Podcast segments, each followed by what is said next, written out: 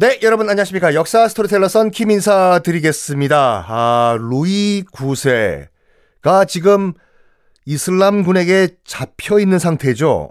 당연히 죽이지는 않습니다. 대신에 돈 내놔. 이런 상황이 된 거예요. 돈을 구해야 되는데 루이 9세와 기타 등등의 만 명의 포로들이 돈이 어디 있겠습니까? 그래가지고 일단 다미에타는 당시에 일단 십자군이 점령을 하고 있던 상태였어요. 이집트 북쪽이죠. 루이 9세의 왕비도 지금 다미에타에 와 있는 상태였거든요. 비상 SOS를 때립니다. 뚜루뚜루 왕비! 여보, 지금 거기서 뭐 하는 거야? 나 지금 포로로 잡혀있거든. 당신 지금 까르띠에와 등등 장신구들 있지? 근데 왜? 그거 다 팔아라. 그래서 돈 마련하라라고 요구를 해요. 부탁을 하는 거죠. 그래가지고 일단 뭐 남편이 잡혀 있는데 다미에타에 있던 왕비, 루이 9세의 왕비는 장신구, 갖고 있던 장신구를 다 팔아가지고 겨우겨우겨우 돈을 마련을 해요. 그래가지고 일단 1250년 5월 남편인 루이 9세는 석방을 시켜요. 급전 마련한 거죠. 그래가지고 당시에 이제 다미에타에 있는 뭐 성직자 등등등등 뭐 고위 기사들 돈을 싹싹 긁어 모아가지고 일단 루이 9세는 석방이 됐고 고위 장교들까지는 다 석방을 시켰지만 나머지 거의 만 명에 달하는 포로들은 아니 국왕님 저희 놔두고 그냥 가시는 거예요? 아 걱정하지 마. 내가 일단 먼저 가가지고 돈 마련한 다음에 러시, 엔캐시 등등 내가 너희들 꼭 구해줄 테니까 걱정하지 마. 해서 일단은 로이 9세는 다미에타로 돌아옵니다. 그냥 갈 수는 없어요, 지금. 만 명의 지금 십자군 병사들은 아직까지 이슬람의 포로로 잡혀 있는 상황에서 만약에 떠났다고 혼자 갔다고 하면은 지는 사기지만 역사의 정말 배신자로 낙인이 찍히겠죠. 로이 구세는 고민을 합니다. 돈, 돈, 돈. 돈을 마련해야 되는데 돈이 있는 구석을 하나 발견한 겁니다. 누구냐면 그 성전 기사단 오랜만에 등장하네요. 템플 기사단 있지 않습니까? 템플 기사단이 나름대로 지금 그 중동 지방에서 몇 대에 걸쳐 가지고 기사단을 운영하면서 쟁겨둔 돈이 많다는 소문을 듣습니다. 그래가지고 루이 9세가 아, 템플 기사단에게 욕을 해요. 누구셔? 나 왕이요. 어이 왕. 끼 어쩐 일이십니까?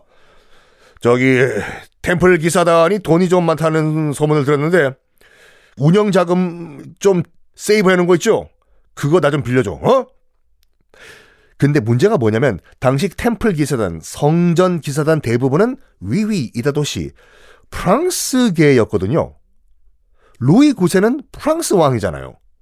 프랑스 왕이 돈 좀 빌려달라는 거 거절을 못해요.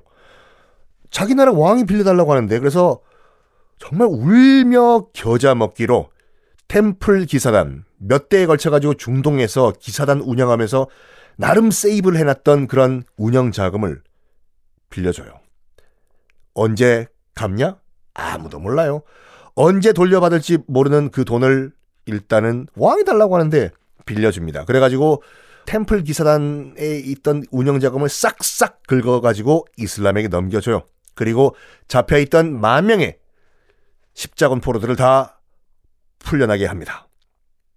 로이 구세와 십자군 이렇게 해서 일단 풀려났으니까 뭘 해야 됩니까? 프랑스로 돌아가야죠. 1254년 패전이죠 거의요. 지금 뭐 포로로 다 잡혀 있다가 풀려난 거기 때문에 이렇게 불명예스러운 귀국을 합니다. 1248년에 2만 5천 명의 십자군이 프랑스를 떠났으니까 6년 만에 지금 불명예 귀국을 한 거거든요. 로이 구세와 십자군들. 프랑스를 처음에 떠났을 때는 2만 5천 명이 출발했지만 돌아갈 때는 5천 명밖에 고향 프랑스에 도착을 못했다고 합니다. 7차 십자군 원정 이렇게 허무하게 마무리가 됐습니다. 아 여러분 진짜 뭐 저 썬킹과 함께 먼 길 오셨습니다. 십자군 원정이 총 8차 원정까지 있거든요. 이제 딱 하나 남았어요. 제 8차 200년간의 십자군 원정 가운데서 제 마지막 8차 원정이 남아 있는데 자, 일단 그 7차 원정이 이렇게 마무리되면서 그 지루했던 이슬람과 기독교의 대결 마무리가 되나 싶었는데 동쪽에서 동쪽이 어디요? 아, 지도 보십시오. 유럽 기준으로 봤을 때 동쪽. 뭐 당시 우리나라도 한반도도 동쪽이죠. 동쪽에서 변수가 등장을 합니다. 뭐냐? 징, 징, 징기스칸, 헤이 하치, 호 하치, 헤이 하치, 이치 하치. 아, 그 노래는 원래 있는 노래예요. 젊은 세대 여러분들은 잘 모르시겠지만 예전에 징기스칸이라는 가수가 있었거든요. 놀랍게도 징기스칸은 몽고 가수가 아니라 독일 가수였습니다. 서울 국제 가요제에도 참가해가지고 상 많이 타갔어요. 징, 징, 징기스칸. 징기스칸이라는 변수가 등장을 하는데, 바로 징기스칸이 통일을 한 몽골 제국 이 서쪽으로 돌진해 오기 시작한 거예요. 몽골 제국이 서쪽으로 돌진해 오는 것은 바로 유럽 쪽을 바라보면서 돌진을 해 온 거죠. 서쪽으로만 돌진한 것이 아니라 몽골 제국이 동서로 다 뻗어나가거든요. 이때 동쪽으로 진출한 몽골 제국은 고려를 박살냅니다.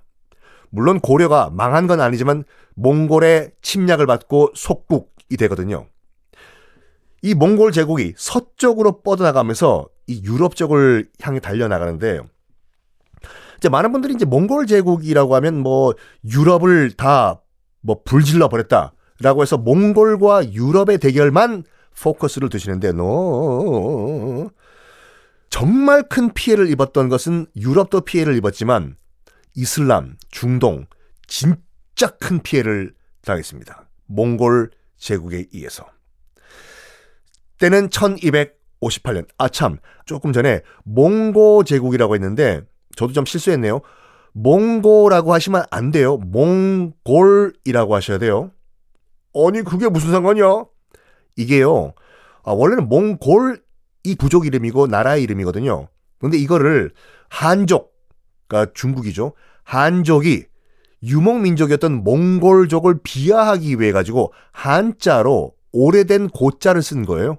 그래서 몽고라고 표기를 하는데 어 우리가 일본 애들 보고 우리를 조센진이라고 하지 말라는 거랑 똑같아요. 몽골 사람들도 한족의 중국인들 보고 우리를 몽고라고 부르지 마라. 그건 너희들이 옛날에 우리를 비하하기 위해서 만든 표현이기 때문에 원래 이름인 몽골이라고 해달라. 이렇게 하는 상황. 우리도 몽골이라고 합시다.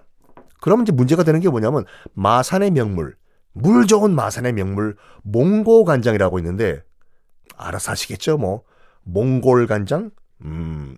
어쨌든 1258년 1258년 루이 9세와 십자군 패잔병들이 다시 프랑스로 돌아가, 돌아간 후 4년 후 이슬람 중심 도시인 바그다드 외가까지 몽골 제국의 기마 부대가 도착을 했습니다.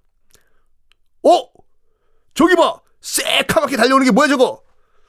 십자군이 또 왔나? 십자군보다는 약간 다르게 생겼는데? 저, 저, 저 뭐야?